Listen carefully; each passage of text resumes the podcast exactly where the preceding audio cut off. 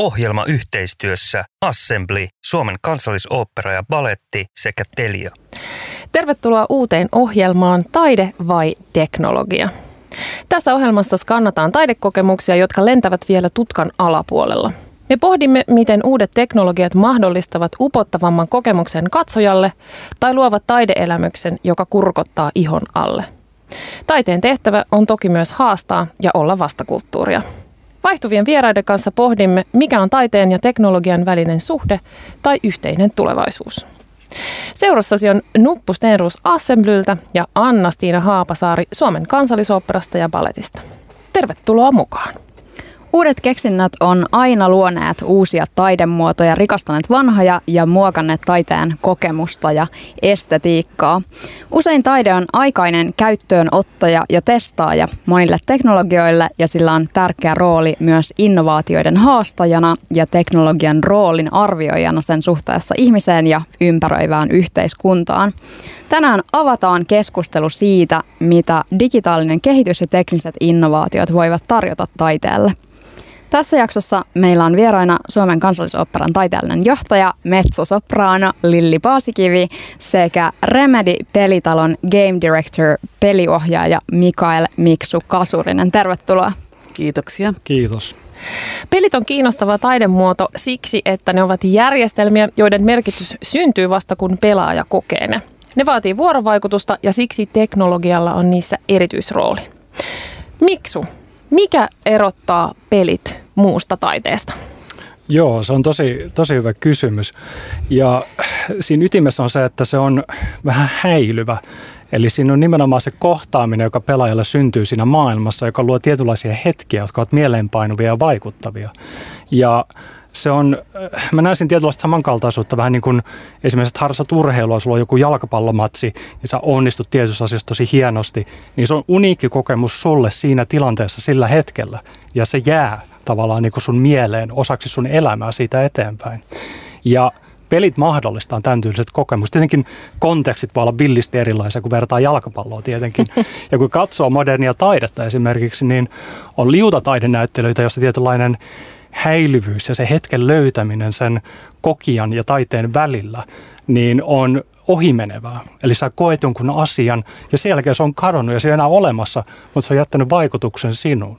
Ja se on se taide, mikä mun mielestä peleissä on.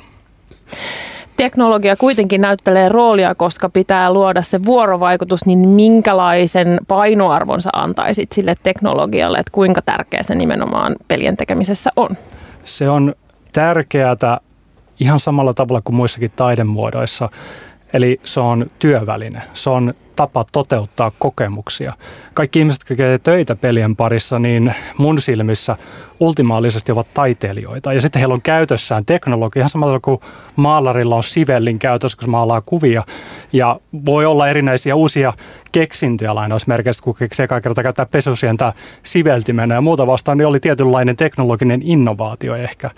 Niin pelialalla on ihan sama idea, eli on käytännössä olemassa liuta työkaluja, mitä käytetään, ja joo, ne ovat tosi monimutkaisia teknologisessa mielessä ja tosi moniulotteisia, eikä vieläkään tiedetä, mitä kaikkea siellä voi tapahtua. Se on kiinnostavalla siinä mielessä, mutta ultimaalisesti niin teknologia mahdollistaa niitä taidekokemuksia pelien sisällä, ja se on niin yleisnäkemys tähän liittyen.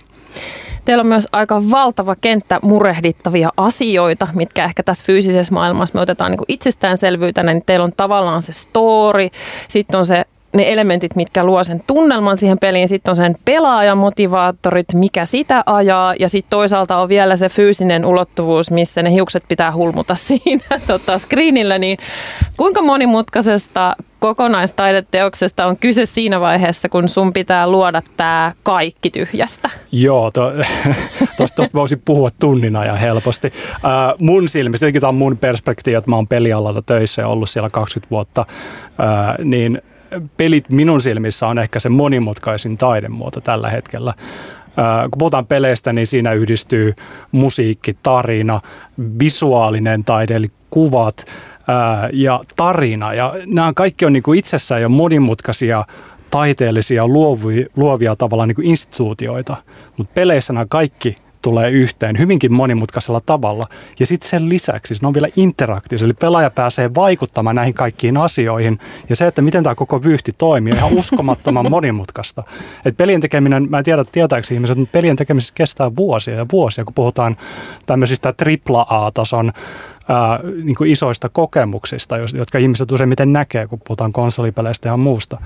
Ja iso osa sitä, sitä työtä on vain puhtaasti se, että kun puhutaan konseptointivaiheesta, niin mietitään, että meillä on nämä eri valtavat monimutkaiset palapelin palaset, miten ne toimii yhdessä ja mikä on se interaktion taso, mikä pelaajalla on näihin kaikkiin. Ja se linkkaa takaisin, mitä mä puhuin aikaisemmin, että minkälainen se taidekokemus pelaajalle on, niin se on häilyvä ja se on just se hetki, jossa hän pääsee olemaan yhteydessä siihen maailmaan ja se jättää sinuun tietynlaisen jäljen, sitten se kokemus, mikä sinulla siellä oli.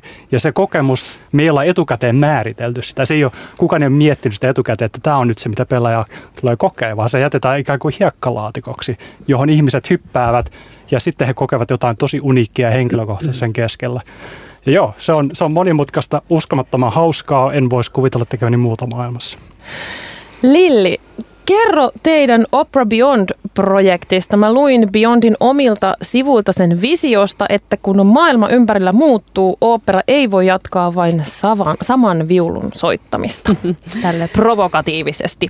Joo, no ihan ensimmäisessä, kun mä kuuntelin äskeistä puheenvuoroa, niin mä siitä jo koin, että meillä on niin kuin mieletön määrä yhteisiä haasteita ja yhteisiä mahdollisuuksia myöskin opera on monitaiden muoto, joka elää ajassaan ja, ja äh, koostuu monista erittäin haasteellisista äh, palasista ja sitten se laitetaan laitetaan yhteen, että tässä, tässä niin kuin ihan jo ohjelman aluksi löytyy paljon yhtymäkohtia. Ö, operahan tietysti jo 1600-luvulta eteenpäin on aina ollut semmoinen kutsuva ja avoin taidemuoto, joka, jonka tekijät ovat olleet kiinnostuneita teknologisista mahdollisuuksista kertoa tarinaa ja teknologisista mahdollisuuksista tarjota elämyksiä. Ja opera oopperan parissa on niin kuin tehty valtava määrä tuotekehitystä ja teatterialan kehitystä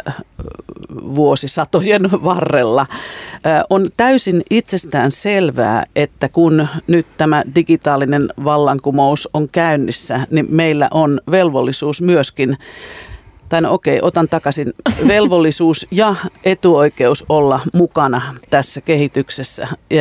Mä näen, että kaikki nämä immersiivisyys ja erilaiset elementit, mitä on, niin ne, ne on niin kuin juuri niin kuin säkin sanoit, ne on työkaluja tarinan kerronnalle. Ne, ne voivat omalla tavallaan vahvistaa sitä elämyksellisyyttä.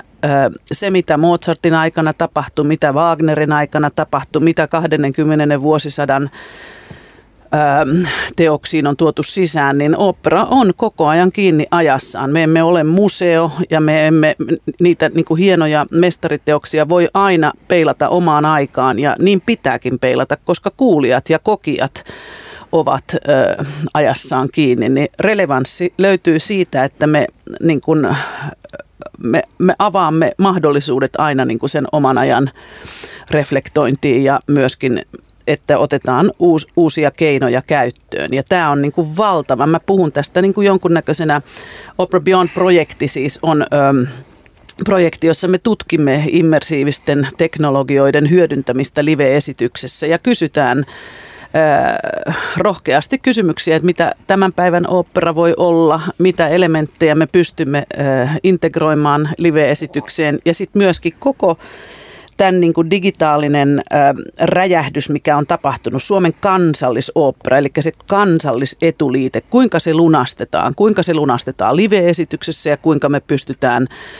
niin kuin striimien ja niin kuin digitaalisten kanavien kautta hyödyntämään ja tuomaan niin kuin paljon suurimmille yleisölle näitä meidän fantastisia elämyksiä ja kokemuksia. Että mä, mä itse puhun tämmöisestä Nordic Art Expeditionista, eli että me ollaan eräänlaisia taiteen tutkimusmatkailijoita tällä hetkellä ja, ja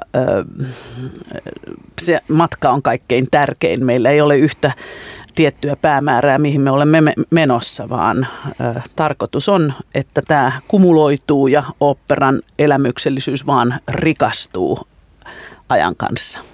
Mahtavaa, päästetään kohta keskustelun valloilleen vielä syvempiin vesiin, mutta kuunnellaan tähän väliin kappale sitä itseään oopperaa.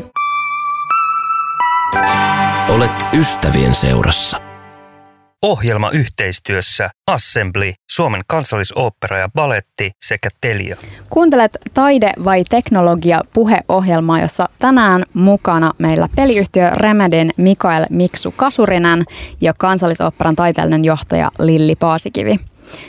Gesamtkunstwerk pardon my German, on saksaa ja tarkoittaa jonkinlaista kokonais- tai yhtenäistaideteosta, mihin tässä viittasittekin sekä Miksu että Lilli tässä meidän introssa. Um, operaakin säveltänyt Richard Wagner teki tämän termin tunnetuksi kirjoituksessaan 1800-luvulla ja se on jäänyt siitä lähtien elämään lainasanana, jolla voi saada helposti itsensä kuulostamaan fiksulta. Um, eli siis kokonaistaideteos juuri, mistä Miksu puhuitkin, sellainen taidemuoto, joka kokoaa teokseen sen sisään ikään kuin yhdistelee eri taiteita, tuo yhteen monia eri taidemuotoja. Vähän kuin filosofia on tieteiden äiti tai sitten tämä Gesamtkunstwerk voisi ehkä olla jonkinlainen taiteiden äiti tai taiteiden taide.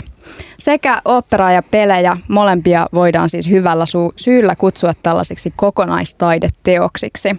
Yhdistäähän ne teoksinsa montaa taidemuotoa, kirjallisuutta tai runoutta juonen ja dialogin muodossa, kuvataidetta, visuaalisuutta, jolla luodaan sitä maailmaa, jossa ta- teos tapahtuu.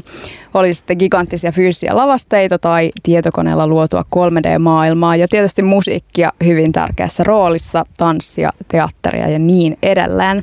Miten tällaiset kokonaistaideteokset te näette muuttuu ajassa toisaalta teknologian ehdoilla ja sitten toisaalta jotenkin ajan hengen zeitgeistin mukaan. Nyt tuli monta, monta hienoa sanaa peräkkäin, onnittelut siitä. Kiitos. Ää, tota, ehdottomasti, ehdottomasti muuttuu. Sanotaan esimerkiksi hyvänä esimerkkinä kokonaan, miten videotaide on näyttämötaiteisiin tullut mukaan jo kymmeniä vuosia sitten, että syntyy tavallaan uusia, uusia elementtejä, jotka kuuluu ihan ihan selkeästi tota, siihen tarinan kerrontaan, että puhutaan sitten myöskin esimerkiksi äänimaailman luomisesta, se, että opera akustisena taidemuotona, niin nykyään vaikka Kaija Saariaho käyttää aika paljon myöskin äänenmanipulaatiota ja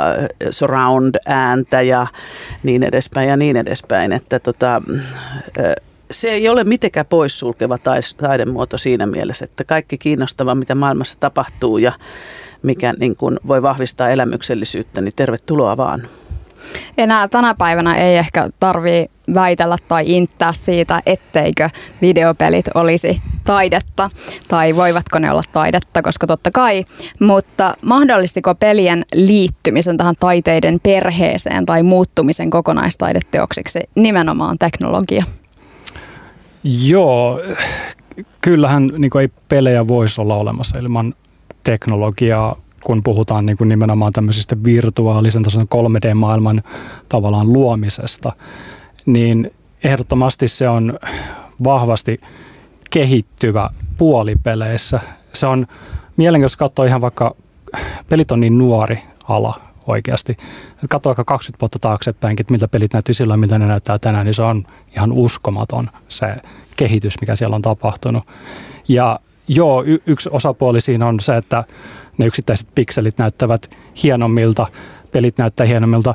Ihan samanlaista kehitystä on nähty myös elokuvissa, että tehosteet YMS ovat parantuneet valtavasti. Peleissä on kuitenkin ehkä taidemuotona just se lisäulottuvuus, se interaktiivisuus. Tämä on, tämä on tosi mielenkiintoinen aihe, että miten se teknologia mahdollistaa taidetta. Ja tuli mieleen esimerkiksi, kun katsoo elokuvia, niin äh, siellä on semmoinen tietynlainen jännä, jännä tavallaan, niin kuin, en tiedä onko se umpikuja tai joku, mihin elokuvat ovat päätyneet, mutta he ovat yrittäneet, jos niin kuin pistetään syrjään se tavallaan niin kuin kuvanlaatu ja kuinka hienoja ne tehosteet on, ja katsotaan, niin kuin, että mitä elokuvat voivat olla kokemuksellisesti katsojille. On ollut esimerkiksi 3D-laseja, muistat yhden vaiheen kymmenen vuotta sitten, että jokaisen telkkarin mukana tuli ne 3D-lasit, kun pystyt pistää päähän. Ne on kadonnut kokonaan nyt. Tai esimerkiksi, mitä Peter Jackson teki Taru Sormusten herran kanssa, siitä oli versio siitä elokuvasta. Tämä on tosi kiinnostava versio siitä elokuvasta, jossa oli NS HFR-moodi. Eli tavallaan niiden kuvien määrä sekunnin aikana tuplattiin 24-48.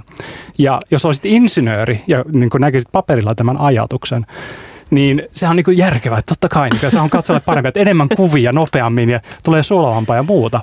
Mutta sitten jännästi, sitten se todellisuus, kun oikeasti ihmiset katsoo sitä kokemusta, niin on äh, tämmöinen, sitä kutsutaan saippuasarja-efektiksi.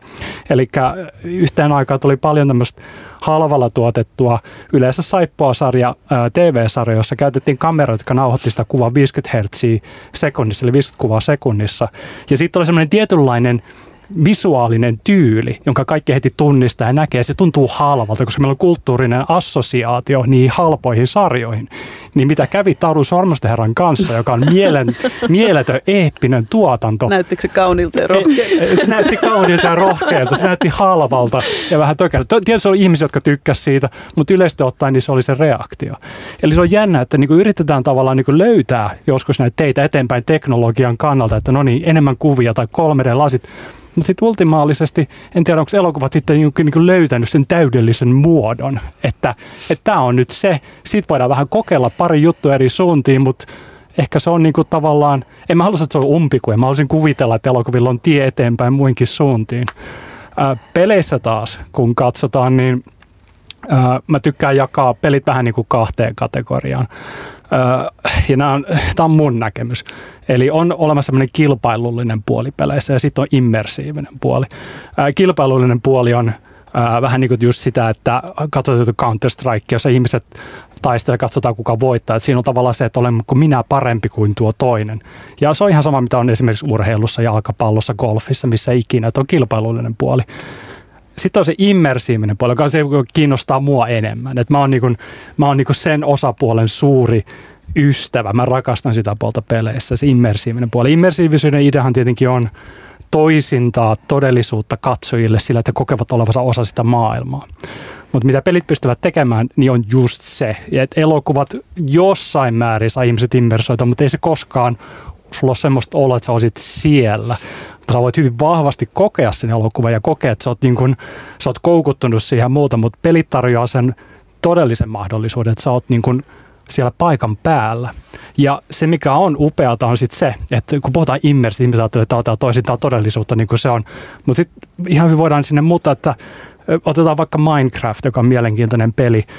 Mä näen ihan hyvin, että sä voit pelata virtuaalitodellisuustyyliin Minecraftia, vaikka sä näet palikan muotoisia ää, tavallaan niin elementtejä siinä ympäristössä, sä näytät todella hoopolta, niin silti, silti sä voit immersoitua siihen kokemukseen ja kokea, että tämä on nyt minä, tämä on se maailma, jossa mä oon. Ja se on ihan täysin poikkeuksellista. Ja siinä suunnassa mä koen, että on vielä isoja asioita, mitä pelien suhteen tulee tapahtumaan virtuaalitodellisuuden kautta.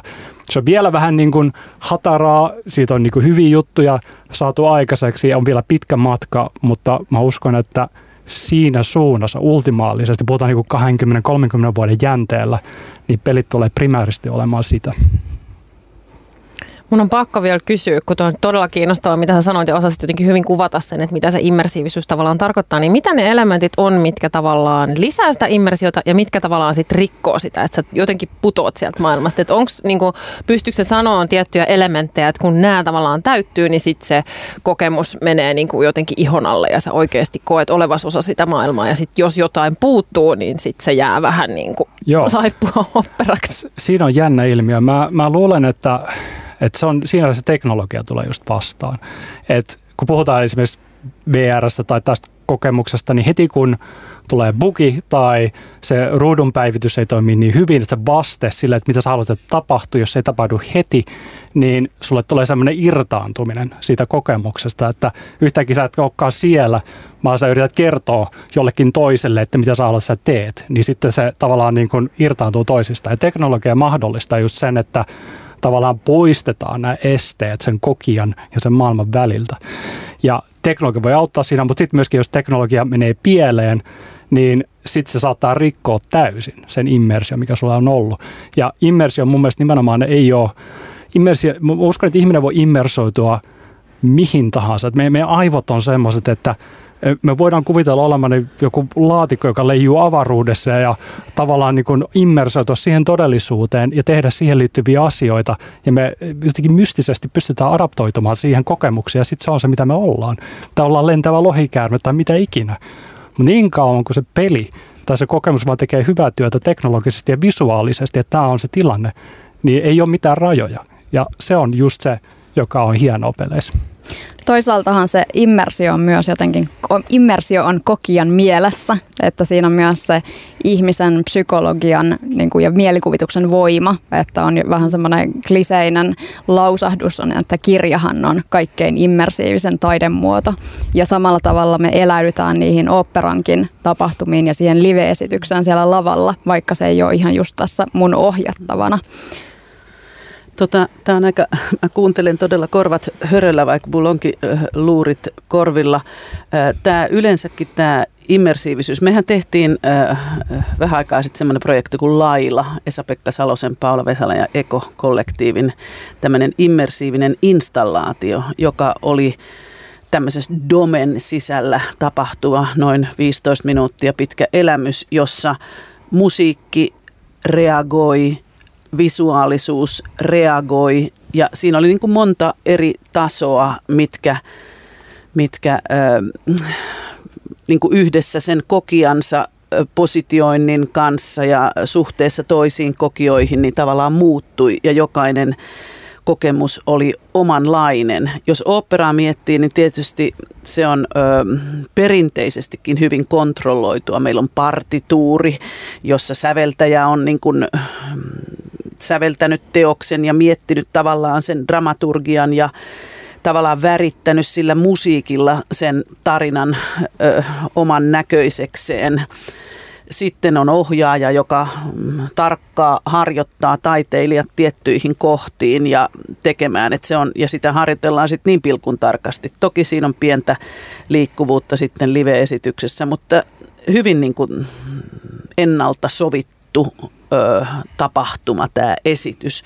Sitten taas teillä siellä pelipuolella te teette niin tietynlaisia ö, reunaehtoja ehkä ja leveleitä ja, ja arkkityyppejä ja kaikki, mutta sitten kuitenkin sillä kokijalla on aika suurikin vaikutusvalta siihen, että mi, mihin tahtiin se etenee tai, tai millä tavalla voi niin kuin eikö niin, törmätä seinään tai päästä nextille levelille vai miten, miten se, mitä kaikkea siinä on, mutta tämä on niin jännä juttu, että miten, miten niin kuin esimerkiksi oopperakin pystyisi tulevaisuudessa, minkälaisia teoksia tehtäisiin, jotta jos me, jos me haluttaisiin esimerkiksi lähentyä enemmän tätä, tätä niin kuin, ö, tätä vaikuttavuutta ja kokijan mahdollisuutta vaikuttaa lopputulokseen. Sitähän on kaikenlaisia eksperimenttejä on ollut olemassa, mutta toi on kyllä kiinnostava, että voiko, voiko niin kuin lipun ostanut kausikorttilainen ruveta toskaksi itse. tai, tai äh, Brynhildeksi tai mikä, että, että tässä rupeaa nyt jotenkin heti niin kuin pää pyörimään, että mitä kaikkea, miten niin kuin, olisi joskus kiva tehdä joku semmoinen projekti, missä, missä yhtäkkiä niin kuin käsiteltäisikin partituuria enemmän pelillisesti.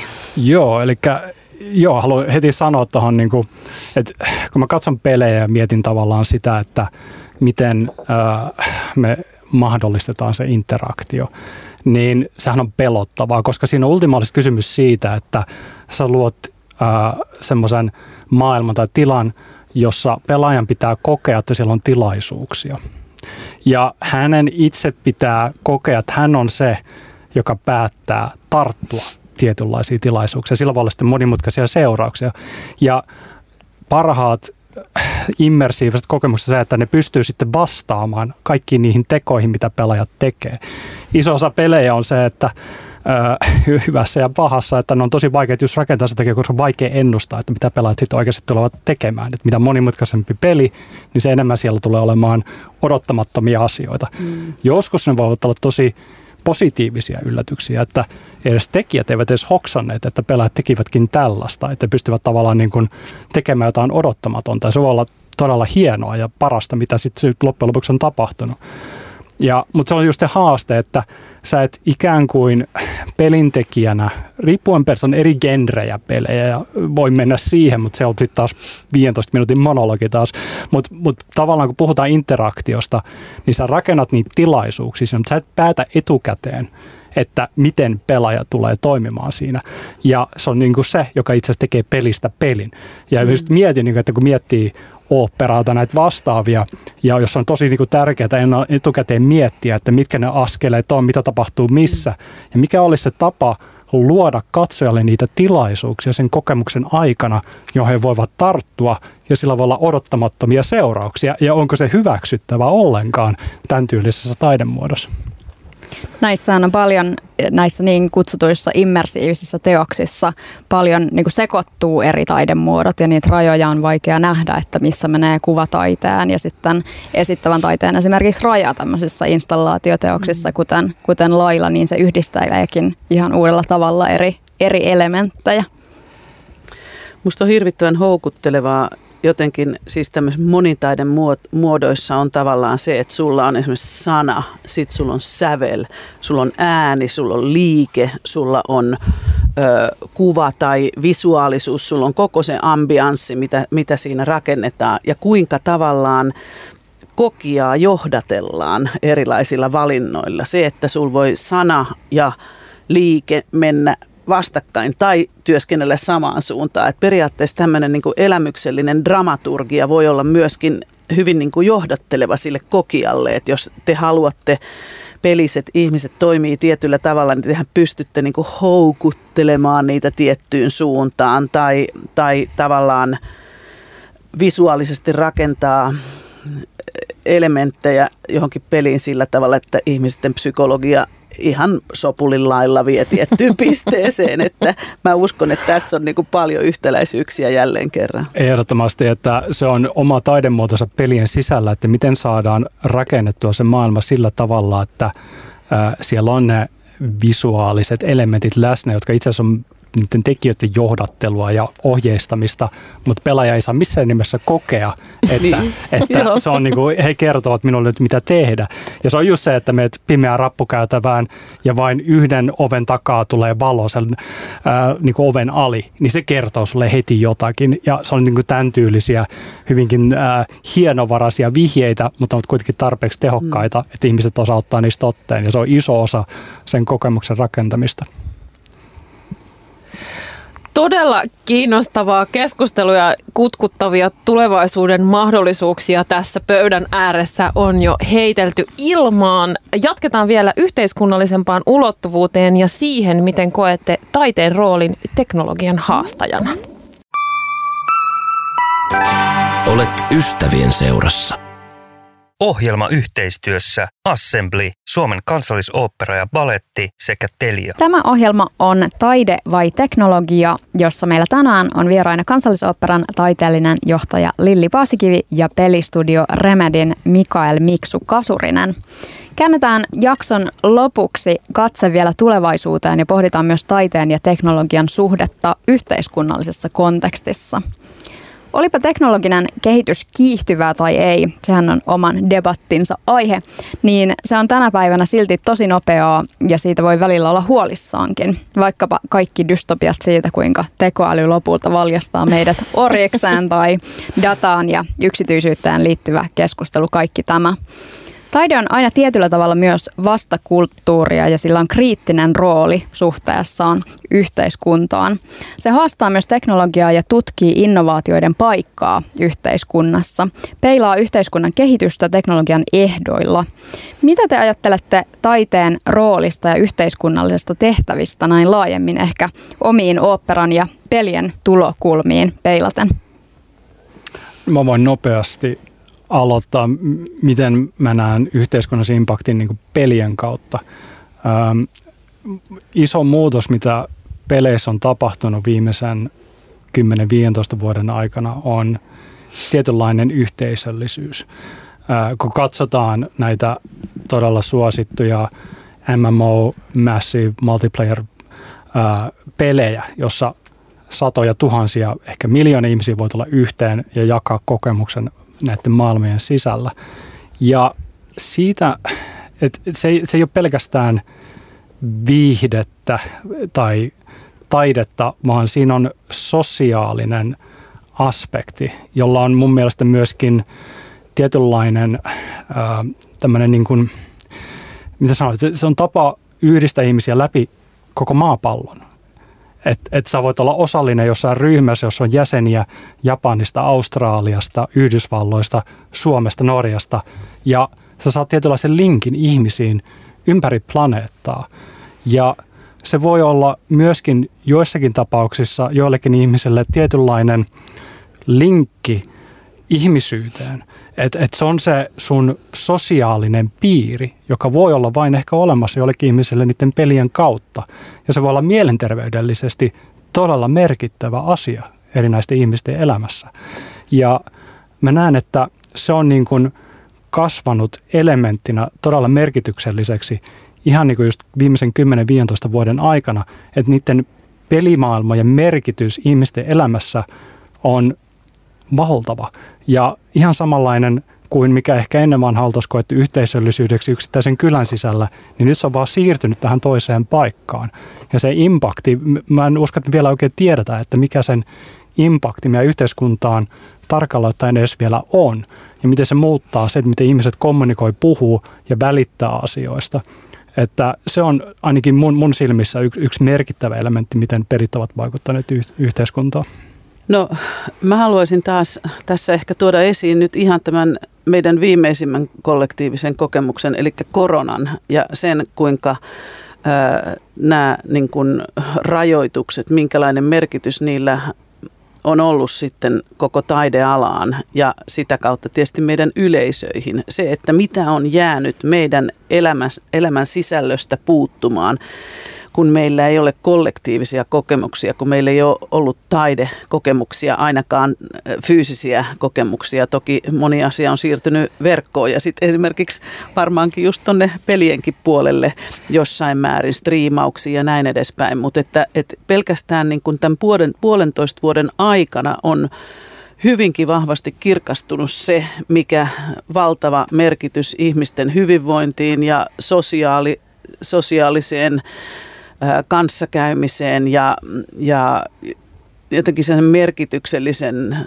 merkityksellisyyden tunteeseen, mikä vaikutus taiteella tähän kaikkeen on. Että mun mielestä siinä, miten niin kuin koko tätä alaa on niin kurjasti koeteltu tässä tilanteessa, niin toisaalta myöskin se, on, niin kuin se kertoo kyllä niin kiistattomasti sen meidän alan tärkeydestä että siinäpä meille yhteiskunnallista vaikuttavuutta kerrakseen. Voiko teknologialla mahdollistaa myös tämän live esityksen tavallaan parantaa sen saavutettavuutta ja toisaalta myös purkaa näitä fyysisten tilojen rajoja. Niin kuin just äsken viittasit koronaan, niin onko teknologia tässä sitten ehkä ollut myös, myös jonain lohtuna, Juu. että ei ole tarvinnut sitten kuitenkaan ihan, ihan tavallaan yksin jäädä ja sitten toisaalta miten näet taas tulevaisuuden ja minkälaisia mahdollisuuksia siellä sitten mahdollisesti voisi olla live-esityksen näkökulmasta? No aivan ehdottomasti. Siis koko tämä korona-aikahan on niin kuin mullistanut tavallaan taiteen digitaalisen kokemisen. Meillä on ollut valtavia menestyksiä. Meidän Covid Fan Tutte-produktio näki 350 000 ihmistä ympäri maailmaa. Semmoisia lukuja, mitä normaali live-esitys 1360 hengen salissa me ei niin koskaan päästäisi sellaisiin.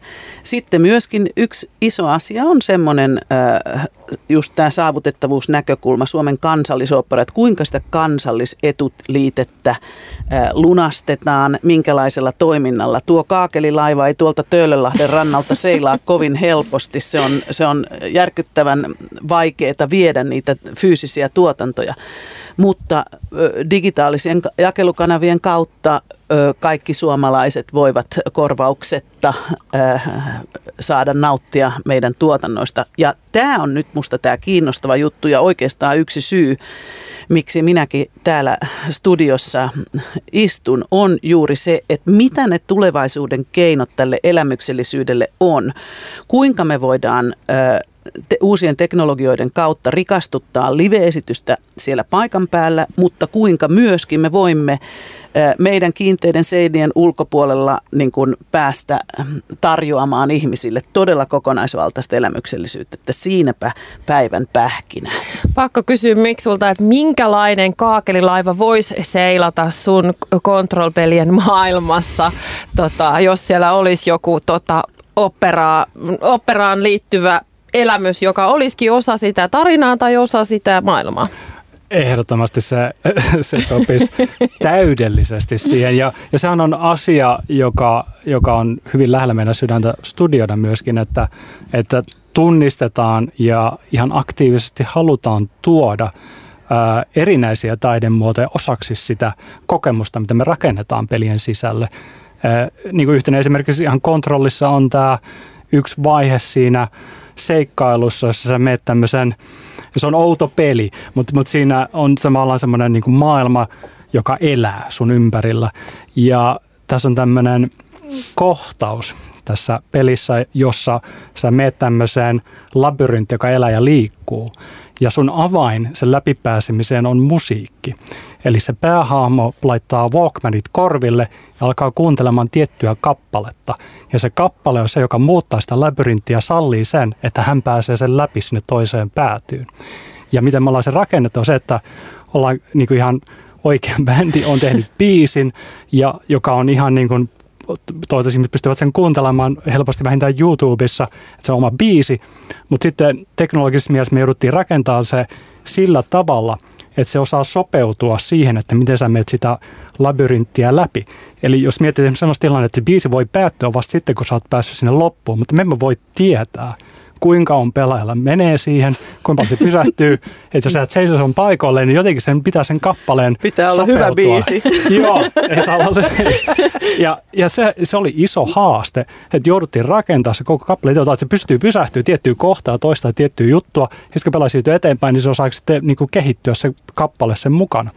Ja silloin me tuotiin musiikki niin kuin, äh, ihan niin kuin artistin toimesta osaksi sitä pelikokemusta. Ja niin kuin haluaisin kuvitella, voidaan tehdä sama modernin tanssin tai oopperan tai minkä tahansa asian kanssa, että tuodaan ne osaksi sitä interaktiivista kokemusta. Ei vaan laiteta sinne näyttämisen maailman siellä, sä vaan tuijotat sitä siellä, vaan se on osa sitä kokemusta ja sitä peliä.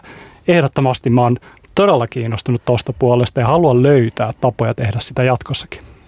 Anna puhelinnumero. Täällä syntyy nyt jo jotain täysin ennen kokematonta. Tota, miksi sun oma lapsi on Control-peli ja se on tavoittanut jo yli 10 miljoonaa pelaajaa ja voittanut niin monia palkintoja, että et kaikkia muistakaan, niin minkälaisesta pelikokemuksesta sä itse vielä haaveilet? Toi on todella hyvä kysymys. Äh, musta tuntuu, että Control otti tietynlaisen askeleen semmoiseen kokemukseen, joka mulla on ollut niin mielessä, mitä mä halunnut tehdä ää, jollakin tasolla, korkealla tasolla tosi pitkään. Ja musta se on niin yksi askel. Ja mä näen, että niitä askeleita on edessä vielä satoja, ellei tuhansia, mitä voisi jatkossa vielä ottaa. Ja se on nimenomaan se tavallaan niin se kokemuksellisuus, että sä näet ja koet juttu, jossa itse koet, että sä oot osa sitä, sä pystyt vaikuttamaan, sä voit tehdä päätöksiä ja sulla on se fiilis siitä, että että tämä on niin sun kohtalon polku, jota sä kävelet tämän kokemuksen sisällä. Ja sä oot niin se, joka päätät, että miten sitä kuljetaan. Ja sitten me osataan rakentaa siihen semmoinen maailma siihen ympärille, joka tuottaa näitä monimutkaisia, moniulotteisia, joskus jopa vähän provokatiivisia, haastavia asioita, joista et edes tiedä, että miten sä koet ja miten sä tunnet sen. Ja se on varmaan niin loputon polku jossain mielessä, mutta se on se, joka saa mut niin joka päivä energisenä heräämään ja miettimään, että mikä on se seuraava juttu, joka me tuodaan näihin kokemuksiin. Tota, kun mä mietin äh, oopperassa, me halutaan tietysti yllättää, me halutaan haastaa, me halutaan tarjota ihmisille jotakin semmoista, mitä he eivät tiedä tarvitsevansa. Niin teillähän on ihan mahtava mahdollisuus myöskin tavallaan kouluttaa ja tavallaan tarjota ihmisille sellaisia asioita, mitkä on niiden normaalin arkipäivän ulkopuolella. Ja siinähän on niin kuin aikamoinen vastuu myöskin, että, ja, tai mahdollisuus ja vastuu siinä, että minkälaisia, minkälaisia asioita teidän pelaajat joutuu kokemaan. Joo, ja kun katsoo kontrolli. Se on mielenkiintoinen se genre-tyylivalinta, että joku saattaa katsoa sen kauhukokemuksena, koska siellä on odottamattomia, vaikuttavia asioita. Mä sanon, sanon vaikuttavaa sillä, että joskus joku vaikuttava, se voi olla vähän pelottava myöskin. Ja, tota, ja sen kokemuksen rakentaminen sillä tavalla, että se haastaa sopivalla tavalla ja sitä etsitään tietenkin sitä rajaa koko ajan. Mutta mulle on niinku tärkeintä, että kun ihminen tai kuka tahansa kokija on käynyt läpi sen kokemuksen, niin se jättää jonkun jäljen. Että sillä on joku impakti sinuun. Joskus se tarkoittaa sitä, että pitää vähän ravistella ja, ja tehdä jotain odottamatonta ja yllättävää. Sitä ja siitä me halutaan taiteessa tehdä. Just aina. näin, kyllä. Kiitos keskustelusta Lilja ja Miksu. Sitten kun me nähdään tämä teidän yhteistyön tulos, mitä se ikinä onkaan, niin muistakaa, että ensi kohtaaminen on tapahtunut tässä ohjelmassa. Todella mielenkiintoinen keskustelu. Mulla on ihan ka- karvat nousi pystyyn. Jos teille rakkaat kuulijat tuli, tuli ajatuksia, niin laittakaa ihmeessä viestiä. Keskustelu jatkuu. Ensi viikolla puhutaan metaversumeista ja vieraana on Santeri Suominen Helsinki XR Centeristä ja Laura Oliin Virtuaalistudio Zoanilta. Kiitos ja moikka! Ohjelma yhteistyössä Assembly, Suomen kansallisooppera ja baletti sekä Telia. Tämä on Radio Helsinki.